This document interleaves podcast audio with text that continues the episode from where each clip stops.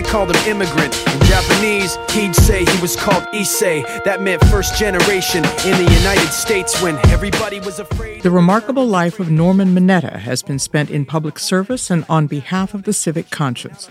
It's been bookended by two events that altered American history the attack on Pearl Harbor and the attack of 9 11. Pearl Harbor and the war meant the 10 year old American born Mineta and his family were sent to an internment camp in Wyoming. The second gave Mineta the opening to change history. His account of the roundup and internment of Japanese and Japanese Americans moved President George W. Bush to say that he would not allow the same thing to happen to Muslim Americans. There's a lot of Mineta in between the first Asian American cabinet member, serving both Democratic and Republican presidents as Commerce and Transportation secretaries, and that's his name you see on the San Jose airport, the city he served as mayor. A documentary on Mineta's barrier breaking life airs May 20th on PBS. Mineta himself takes us through some of the highlights and low points of a life lived in the vortex of modern American history.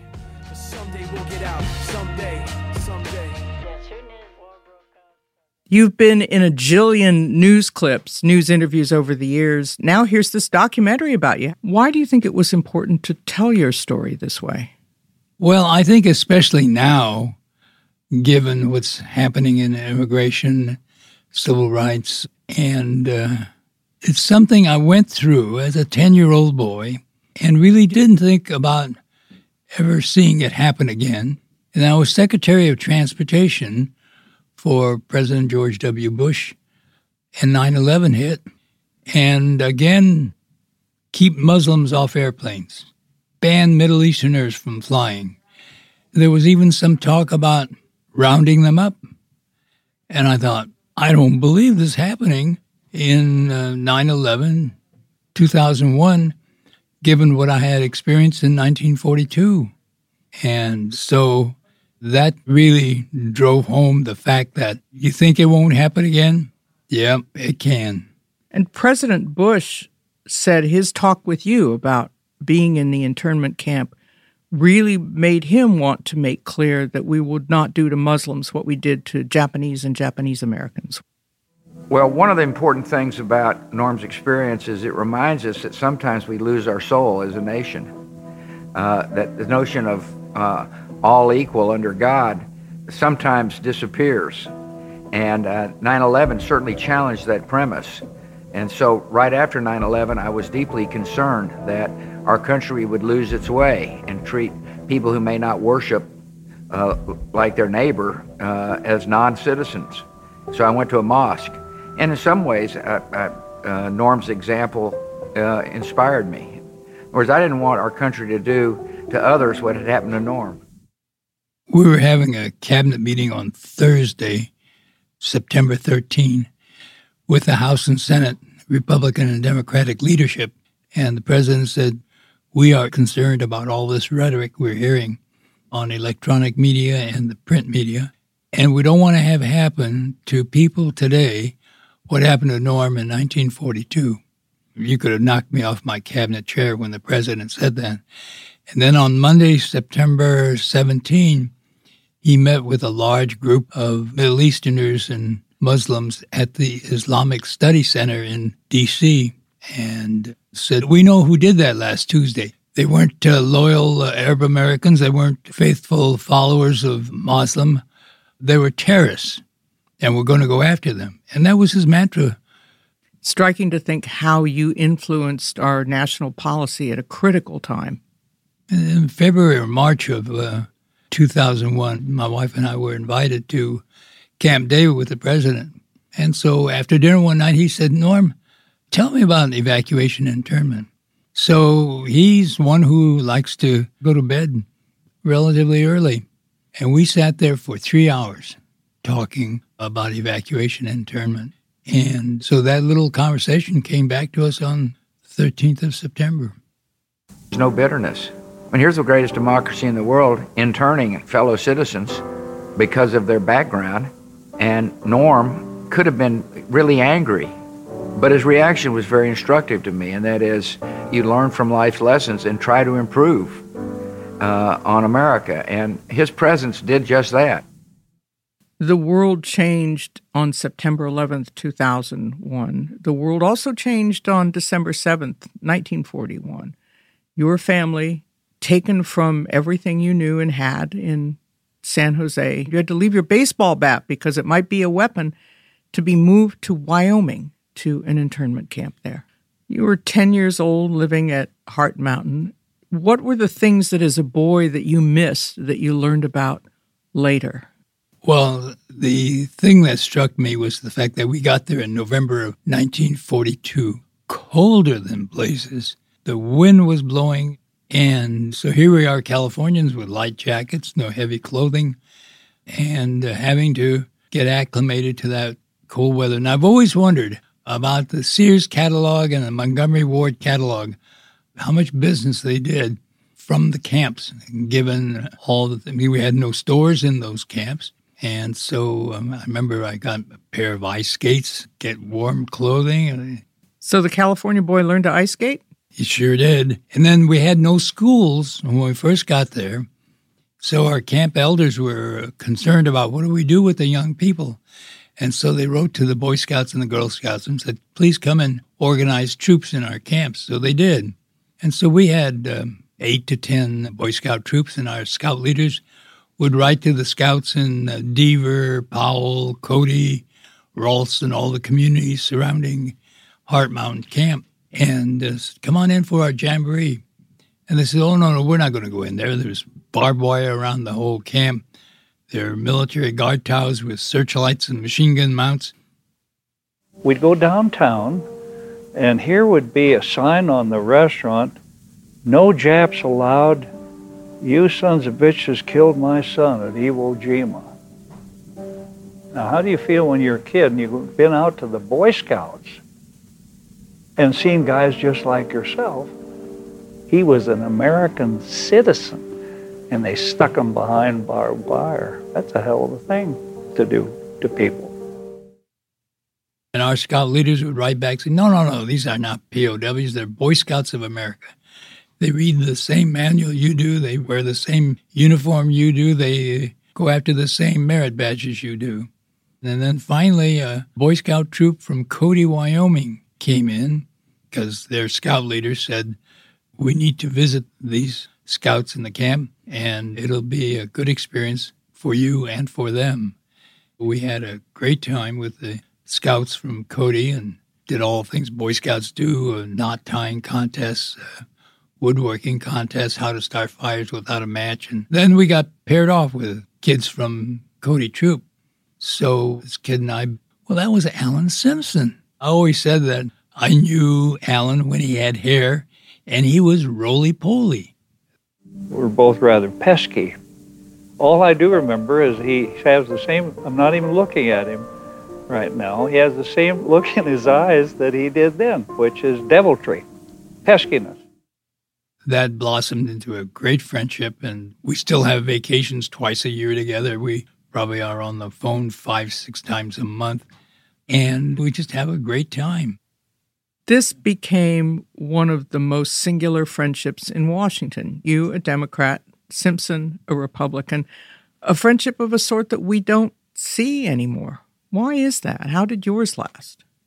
Well, part of it is because I guess the circumstance under which we met. I think part of the problem today is the schedule of the Congress.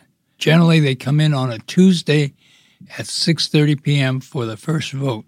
And then most members know just to leave early Thursday morning so they don't get to know each other. We used to fight in subcommittee, full committee, rules committee on the House floor. And yet we'd uh, get through the legislation, slap each other on the back, and say, come on, let's go have dinner, let's go have a drink.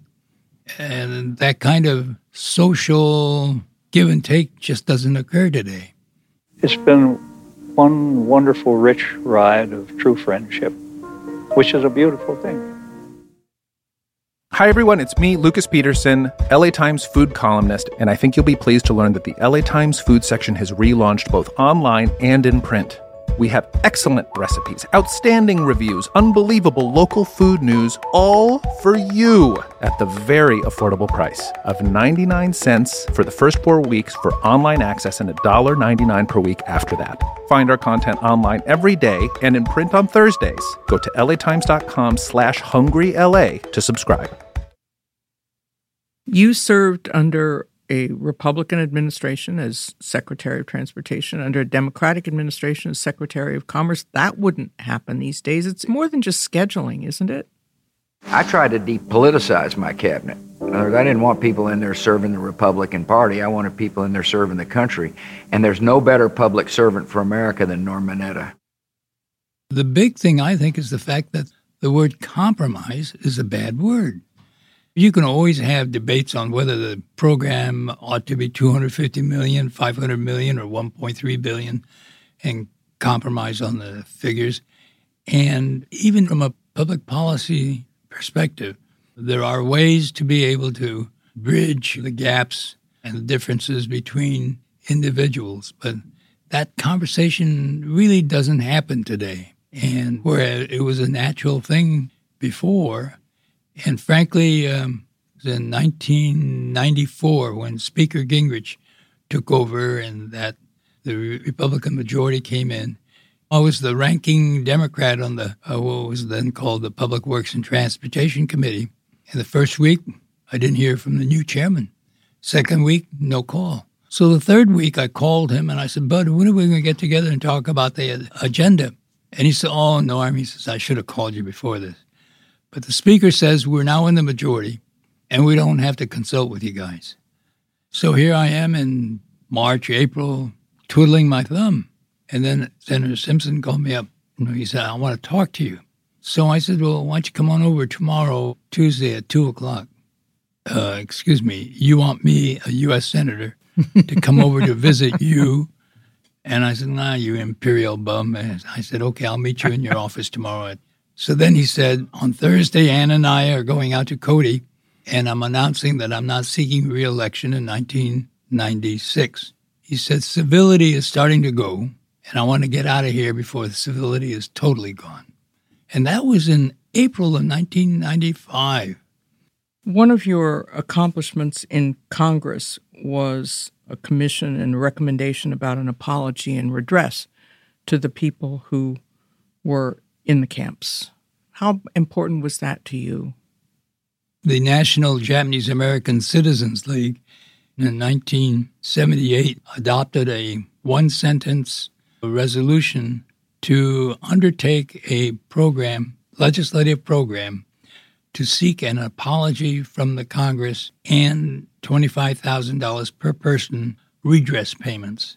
And Spark Matsunaga said, Well, you know, I have a bill dealing with the Native Hawaiian Claims Act. And I had a brilliant young legislative director by the name of Glenn Roberts. Glenn took Spark Matsunaga's Commission on Native Hawaiian Claims and adapted it to form what became known as the Commission on Wartime Relocation and Internment of Civilians, legislation apologizing for the evacuation and internment and redress payments of $20,000 per person. And that became the Civil Liberties Act. And that was finally signed and into law by uh, President Ronald Reagan in 1988. Were those apologies issued and the checks issued as well? They were. What did you do with your check? I donated the whole thing. And even on the final vote on the Civil Liberties Act, I abstained on the voting. And instead of taking the money, I just donated it to the Japanese American National Museum University of California at Berkeley, Santa Clara University, and to the uh, National Japanese American Memorial Foundation. Why did you abstain from the vote for something that you thought was right and had worked for? Just that whole conflict of receiving financial uh, payments. So I just abstained. You can look to two moments in your life as sort of bookending our national history the Pearl Harbor moment and what followed, and then 9 11 when you were transportation secretary. And that morning of 9 11, I was having breakfast with the deputy prime minister of Belgium, who was also the minister of transport. And Jane Garvey, who was the head of Federal Aviation Administration, and my chief of staff came in and said, May I see you? We've heard uh, general aviation into the building. We've heard the possibility of a commercial airline into the building and the possibility of an internal explosion within the building. So I went in and explained to Mrs. Durant and Jane Garvey what I had just seen on television. And John came back in in about six, seven minutes and said, May I see you? So I excused myself, went into my office, and he said it was an American Airlines that went into the World Trade Center. So by the time I got back into my office, someone from the White House called and said, Get it over here right away. So I took my briefcase and put some government manuals in there and went downstairs to the car and drove over to the White House. And we're going in West Executive Drive, and people are running out of the old executive office building and they're running out of the White House. Dick Smith, the security advisor to the president, said, You've got to be in the POC. And I said, What's the POC? Well, that's the Presidential Emergency Operations Center, which is way under the White House. So I got there probably about 9.25, 9.30. Vice President was there already. So I plopped myself in the middle of that table across from Vice President Cheney, and I set up one phone. So I set up one phone to the FAA Operations Center, keep the line open, don't hang up, and the other to my office said the same thing keep the line open, don't hang up. But one of the first things I did was to call FAA, Federal Aviation Administration, and called ACS, Aviation Civil Security. And I said, come over to my office and work with the Deputy Secretary and the Chief of Staff and start putting together a new regimen under which the airlines would be allowed to go back up. On Wednesday, I asked them how they're doing. And they said, well, this is what we're doing. And the first one right at the top of the list was no racial ethnic profiling. And I thought, oh man, it's going to be a little tough to get through. But because of what the president said at that cabinet meeting, I thought, well, maybe there is a possibility we could get it through. And so when I talked to him on Friday, he said, let it go. That's fine. We'll leave it in there. And it was your office that ordered all the planes down over American airspace, yes? There was a military assistant who had told the vice president there's a plane coming towards Washington, D.C. So I'm on the phone with the Federal Aviation Administration, but the transponder that would otherwise relay all this information had been turned off on this plane. So I'd say, Where is it? Uh, somewhere in the middle of Pennsylvania. Where is it now? Maybe north of Baltimore. Where is it now? And I'd keep up this question, and he'd say, Well, it's probably between Pentagon City and National Airport. And then he said, Oops, we just lost the target. About then, someone broke into the phone line and said, Mr. Secretary, we just got a call from a Arlington County police officer who saw an American Airlines go into the Pentagon. So I said, That's the third commercial airliner in the last hour and a half that's been used as a missile. And so we don't know what's going on. And the military has something called a stand down where they bring everything to a screeching halt. I said, we're going to have to do our own stand down. So bring all the planes down immediately. He said, we'll bring all the planes down per pilot discretion. I said, Monty, screw pilot discretion because I didn't want to pilot over New, uh, let's say Al- Albuquerque, thinking, well, I'll just fly on into Los Angeles. I wanted all the planes down. So we had 6,438 planes in the air at that time over the U.S. And in two hours and 20 minutes, they were all down on the ground safely and without incident. Where do you come down? And because language matters, language can be loaded. Were you in an internment camp or a concentration camp? I usually do not refer to it as a concentration camp because I don't want to take away from the severity of what the Jews had experienced through the Holocaust. But there's no question that internment camps gives a very marginalized description of the camps. These were prisons. We were not allowed to leave the camp. And so, to that extent, I guess it's a form of a concentration camp. But when you think about concentration camps, I also think of the atrocities. I recognize the importance of uh, keeping that focus on the tragedies of those camps. And I don't want to take away from it by referring to the internment camps as uh, concentration camps because we were without our liberty, but it wasn't an atrocity. You've worn an American flag pin on your lapel before other people started doing that. Why do you do that? Because my experience as a member of Congress, cabinet member, and still on some occasions today, I get treated more as a foreigner than I do as a, an American citizen. So I just continue to wear this flag to say, hey, I'm an American. I'm proud to be an American, but I'm also proud of my Japanese ancestry. When those placards went up after the executive order was signed, and it said, Attention, all those of Japanese ancestry, alien and non alien. They didn't even call me a citizen. And I said to my brother, I said, What's a non alien? He said, That's you. I said, I'm not a non alien, I'm a citizen. And so I tell people, When's the last time you stood up on a chair, pounded your chest, and said, I'm a proud non alien of the United States of America? I don't think they have. And so that's why I cherish the word citizen, because the U.S. government, my own government, would not refer to us as citizens. Well, Secretary Mineta, it's an honor to talk to you. Thank you so much. Patt, great to be with you.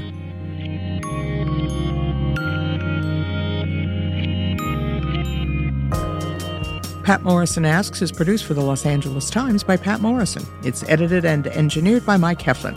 The music's from the song Kenji by Fort Minor on the album Rising Tied from Warner Brothers Records and Machine Shop Recordings. The clips are from the documentary Norman Mineta and His Legacy. Subscribe to Patt Morrison Asks and never miss a podcast.